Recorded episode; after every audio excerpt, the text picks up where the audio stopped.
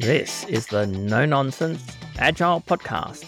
Join us for discussions on agile product development and leadership with world class experts who provide valuable insights and practical advice for industry professionals. Subscribe now to learn the latest trends and best ideas in the field.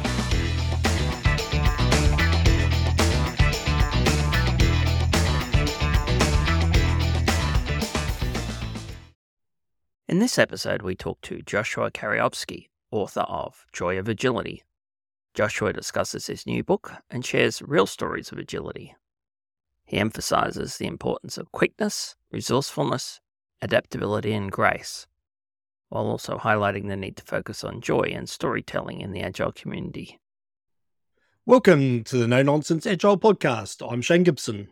And I'm Murray Robinson. And I am Joshua Kerievsky. Hi, Joshua. How are you? Fine. Thanks for having me. We want to talk to you about your new book, Joy of Agility. Why don't you kick us off by telling us a little bit about who you are and how you got to this point in your career? Sure. I have been in the software business for decades and decades. I started my own company in 1996 called Industrial Logic we were very early into lightweight software methods and industrial logic's now helping companies around the globe become more agile. And what we really do ultimately is help companies improve their software development capability from the product planning side to the craft side. So creating good story maps and doing test driven development and the soup to nuts kind of approach to helping radically improve software development. You've written this new book, Joy of Agility. What's it about and, and why have you written it? So, I teach people about agility, and I find that if you talk to 100 people, they'll give you 100 different definitions of the word agile. Everyone has a different conception. A lot of people think it means doing certain rituals, having certain roles. They think of it as a project management approach. They think of it as a framework. They think of it as purely a software development thing. They think of it as the Agile Manifesto. There's just an endless number of different ways to interpret Agile. So, part of the reason for writing the book was to bring some clarity to that. And the way I tend to bring clarity is through stories. So, I wanted to share stories of real agility, things that could help people understand what does it really mean to be agile? And what is this word agile anyway? I believe agility is applicable to many human endeavors, not mm-hmm. just software development. I don't think that's a very radical statement. We can be agile in all sorts of different things that we do, both at work and at home. Shane and I have experienced some pretty bad agile as we've been doing coaching and consulting. I see a lot of water scrum fall, which is just waterfall, same phase gates and the same siloed departments, but now the business analysts write user stories in sprints before sending off a thousand of them to the architecture team. One of the most depressing experiences I had recently was consulting to a SAFe team where the people were just on this death march and felt very disempowered and miserable and just couldn't be bothered doing their retros because nobody listened to them. And I'm seeing people come out of some of those horrible environments now, calling themselves agile coaches and implementing that. That's how you do agile, they think. For me, agile was very much about empowerment, support, bringing your whole self into the work and working in a very collaborative way when I just don't see it that much anymore. Yeah, you're uh, definitely speaking the truth it's a really bad state of affairs for capital A Agile. It's become a very big money play. So you see the giant consulting companies in on it now. Once the money started to get into it, it started to get a little scary because now you got people that are really in it just to make money and don't really understand too well and are just looking for a quick way to make a buck. I'm actually proud to say I'm completely uncertified. I hold zero Agile certifications. I'm not anti training. I, I, love training. In our company, we create world class training, but I don't get into like certifications that don't involve proving you've learned a skill. So somehow demonstrating the skill to the point where an expert can say, yes, you got it. Yeah, I'm with you. I see value in training. I see value in learning from others. I see minimal value in getting a certificate after two days. But I do believe that doing the two day course to kick off your journey of being a Scrum Master, great idea. It gives you some basics and then go and learn the craft. I work with data analytics teams. They're always dealing with complexity. They're dealing with problems day in, day out. But if they're rocking it, they seem to have more joy in their craft. Yes. I believe that when you really are agile, that there is joy associated with it. You experience joy. If you're not experiencing joy from whatever sort of approach you're taking to agility, that might be a sign that it's not as agile as it needs to be and you've got some improvement to make. We need to focus on what real agile looks and feels like because it is joyous. It's not just following some framework or behaving in a certain way. it, it is really a breakthrough. When you really are agile, you're doing some awesome stuff and it's getting done quickly, easily, gracefully. That's real agility. That's what I've been about. It's why I'm still interested in this topic 20 years into this thing or more. And I haven't given up on sharing my enthusiasm with people about this, even though there's all this dumpster fire, as Murray was talking about earlier. That there's a lot of junky stuff out there. Yes. You're actually seeing a whole movement of people giving up on Agile now. Dave Thomas said Agile's dead. And you've got Ron Jeffries talking about dark scrum. And then you've got the big management consulting firms saying, we'll help you fire 20% of your managers by implementing Agile, which is really not about Agile at all. It's just an excuse for firing people. I'm wondering how much of that is the fault of Agile itself? We have to distinguish between the use of Agile as a noun and the use of it as an adjective. I treat it as an adjective an agile dancer, an agile surgeon, an agile team. But when we talk about agile these days, a lot of times people are uh, referring to it as a thing, as a noun, as this framework. That's where the trouble begins. If you think about it, agility has existed for hundreds and hundreds of years, ever since we had living beings. I think of agility as being something that salespeople can demonstrate, a surgeon can demonstrate, a basketball team can demonstrate agility on the basketball court. I'm trying to get us back to the origins of this wonderful and, and fantastic adjective to really understand it and appreciate it for what it means. And then how do you actually become agile? So, in many respects, my whole book's about how do you do it in a way that would be applicable to any kind of human endeavor, which is what are the aspects of agility you need to master? We often hear organizations doing an agile transformation, and the goal seems to be agile, not change the way we work or what we do, adopt a new way of working, and take some of the things that have been described as agile patterns and apply them if they work for us. The goal is agile transformation. And we know that that's not what it's about. It's, it's just things that people have done that they've told us about that if we adopt them, they may help us do something in a better way.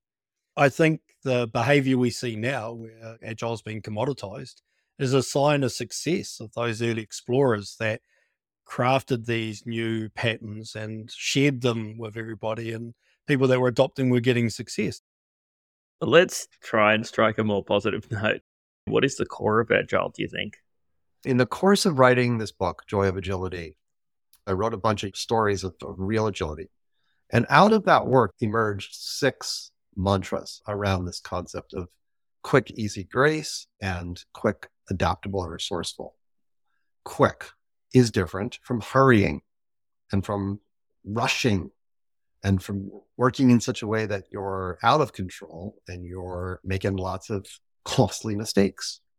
On a basketball court, it could be you're going so fast that you just stepped out of bounds or you lost the ball or tripped, you're out of control. You're not actually going quick.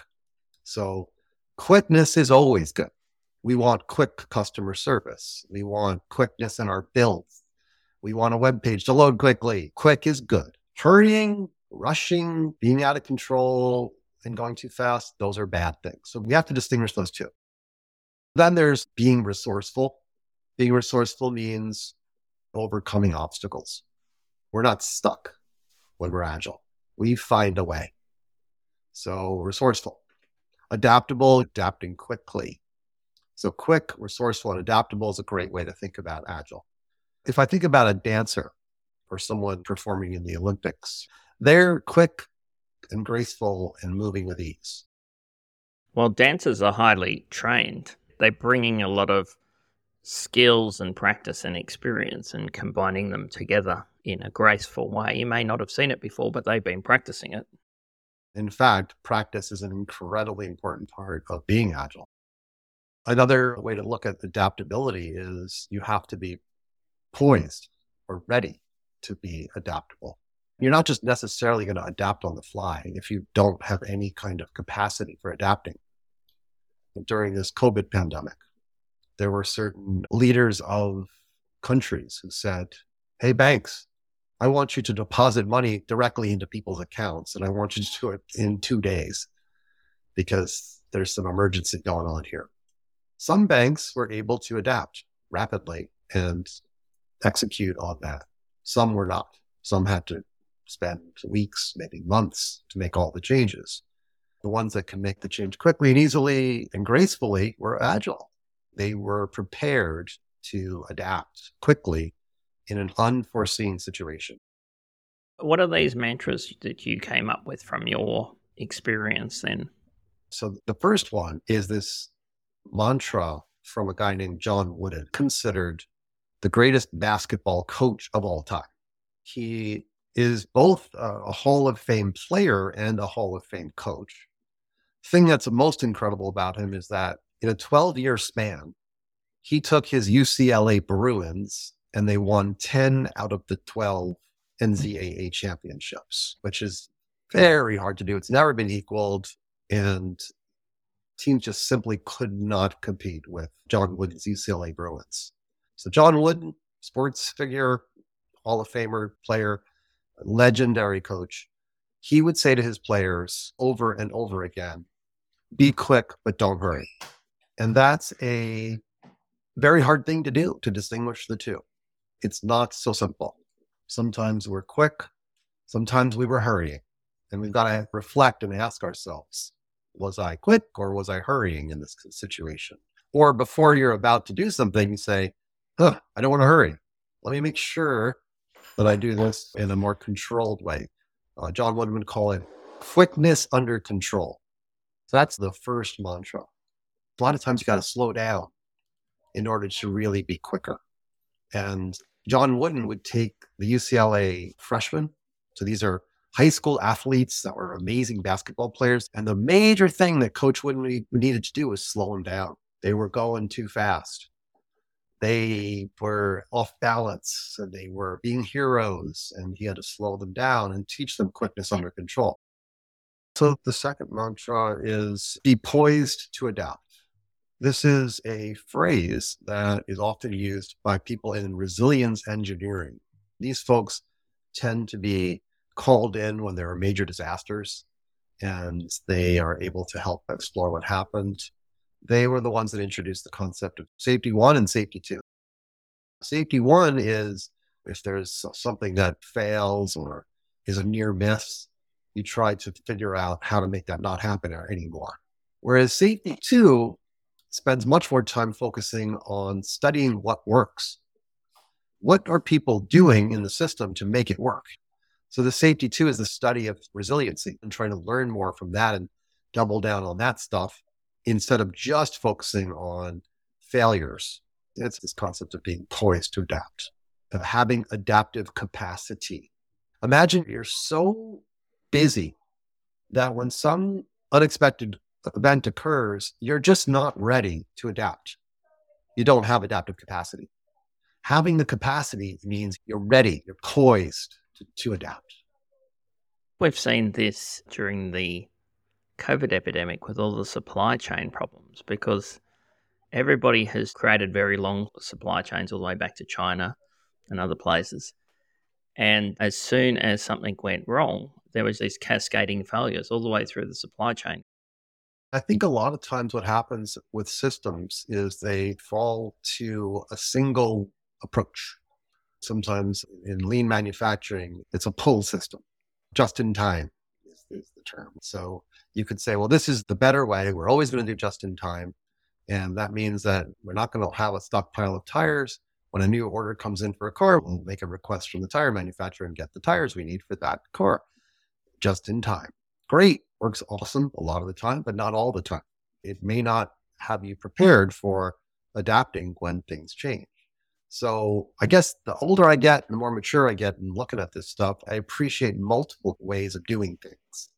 That's going to be the difference. Now, if we talk about examples from the automotive field, there's automakers that have this incredible shortage of chips. They still wanted to manufacture vehicles, they just didn't have the chips. So Tesla still suffered from this chip shortage, but they were able to change their software to work with other manufacturers of chips and not be so dependent upon one manufacturer of a chip. They were more poised to adapt than most automakers. Again, now Elon Musk would say they were still impacted by the global shortage, but it was much less of a problem for them than other companies because they had more adaptive capacity. In New Zealand, one of our largest cities been in lockdown for 12 weeks now. So everybody gets packages delivered to their house because they can't go out shopping. And we have a state owned delivery service, NZ Post. Went through that whole digital transformation and now they're absolutely flooded from a, a postal delivery of packages. What's interesting is that organization has invested in agility off and on over many years. Are they quick in terms of changing what they do? No, no quicker at delivering it. They're worse. Are they adaptable? Still looks like the same conveyor belt. I'm assuming all the parcels go on it. They don't adapt their practice to put some a different way. And therefore, they're not really that remorseful because he's just standing there going, ah, it's a big problem. We'll, we'll let you fix it by not ordering anything. It's interesting when I apply those words against that behavior, you can see some gaps. There's a great story from Apollo 13. Most people have seen the movie that depicts what happened when there was this problem in the aircraft and they had to suddenly move the astronauts into the command module.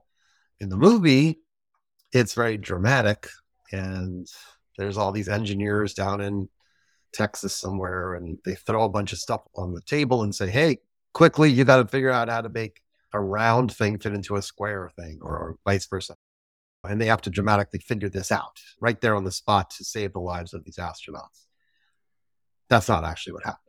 If you read what actually occurred and study what the astronauts uh, said, they actually had practiced this uh, already.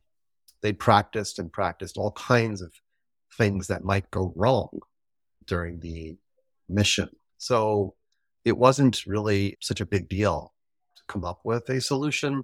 And it wasn't we gonna react because of this problem. They'd already done some things. And even though they hadn't exactly rehearsed on that particular event, they'd done so many other things that they were able to easily piece it together and create a solution on the fly because they'd prepared. They practiced what to do when things go wrong and they were poised to adapt. Kind of reminds me of agile theater. People stand up and do these amazing presentations, and then you go and talk to the people that were involved, and they're like, Yeah, you, you could say that, but this is what really happened. That happens all the time. I might tell a story about a certain company of something that was quite agile that occurred.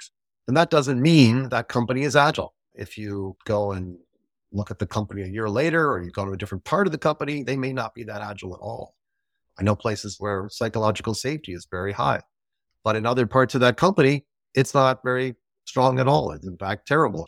So you, you can't just say that everyone's agile in a company if, if there's one story about them.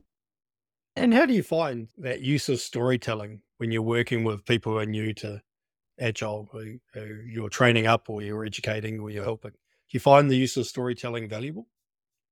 I find that a good story sticks with you. It stays in your brain. And that's ultimately what I really want. I want people to have stories that are unforgettable. They're so impactful that they'll remember them next time they're in a situation where they, they need to do something similar. The third mantra is an interesting one. It's be balanced and graceful. If you're not in balance, you really cannot be very agile. So let's talk about psychological safety for a minute. Let's say you just had a terrible thing happen and you come to the meeting and you're unstable. You might, might not be the easiest person to work with at that point in time. That's one example. Another is classic in the software field is new product work and the technical debt is rising and there's not a good balance being struck between the two types of work. So you're not actually poised to adapt because you're out of balance balance and grace are closely aligned because if you're not in balance, you tend not to be very graceful. So back to the basketball thing, John Wooden would blow his whistle anytime someone was out of balance, either on offense or defense, because he understood that being in balance was key to being fast. So that be quick, but don't hurry again. He said, I don't want just physical balance. I want emotional and mental balance as well. So if his championship basketball player was upset about something and they're not mentally or emotionally balanced, they're not going to play as well. The values of the Agile Manifesto are all about balance. So we value responding to change, but we also value planning. It's the same with individuals and interactions over processes and tools. It's amazing how many people are completely focused on processes and tools these days, but we need to balance it with individuals and interactions it's not just be balanced, but it's be balanced and graceful. Before I was calling it this particular mantra name, it was called treat people with dignity and respect. So think of gracefulness in both movement, but also behavior. If you're graceful with your customers, if you're graceful with your colleagues, that typically means you're treating them with dignity and respect. It's a joy to work with you. Being graceful can be also, hey, look, a graceful flow of work happening across our Kanban board, that kind of grace. So ease, grace, those types of words really important. Yeah. Okay. We're running up to our time, so maybe we should summarize. Do you want to go first, Shane? Yep. So one thing I picked up is lightweight methods aren't new. They've been done for years. We're just trying to do them more often and do them better. I like the fact that you talk about craft. It's not a factory. They're crafting their, their practices, their ways of working. I like the idea of quick, resourceful, and adaptable. I like the idea of looking outside of Agile, something I subscribe to as well. I read some of the Agile books, but I read a lot of other stuff. And same thing around storytelling. I like a good story and I like telling a good story. It makes it more engaging. I like the idea of joy, watching a team grow, watching a team enjoy their work more is one of the benefits I find in coaching people. So that's me. What have you got, Murray? Yeah, I can see, Joshua, that you're trying to redefine agile by going back to the basics of agility, which gets us away from all of this focus on particular methodologies and quick, resourceful, adaptable, and graceful are all good ways to think about agile. There's a real need to reorientate people around the core of what agile is really about without all this focus on Jira administration and tickets and velocity. Let's bring the joy back to agility. Absolutely. Yes. That's what I'm endeavoring to do and staying very positive about that. Agile is too precious to let it fall to this kind of dumpster fire that we're seeing where it's very poorly implemented that's happened because it's become enormously popular and there's a lot of misunderstanding out there. And we're here to help folks really experience the joy of it and remember that joy still exists and make way for it. Yeah. If you're not enjoying doing agile, then you're probably not doing agile. Yeah. Or you're working with an organization that doesn't want to adopt agility.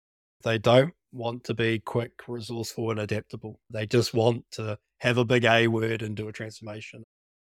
If you're with a team or an organization and nobody's having fun, it's not joyful, then walk away and find another group of people. And hopefully that becomes a joyful experience. I would say before you walk away, try and lead a positive change in your own team first, the best you can, because people will appreciate it. And also, it's probably going to be a lot like that at another place you go to. But if it doesn't work, then walk. But I would say have a go first because everybody can be a leader. Yep. All right. Thanks, guys. Thank you. Thanks for having me. That was the No Nonsense Agile podcast from Murray Robinson and Shane Gibson. If you'd like help to create high value digital products and services, contact Murray at evolve.co. That's evolve with a zero. Thanks for listening.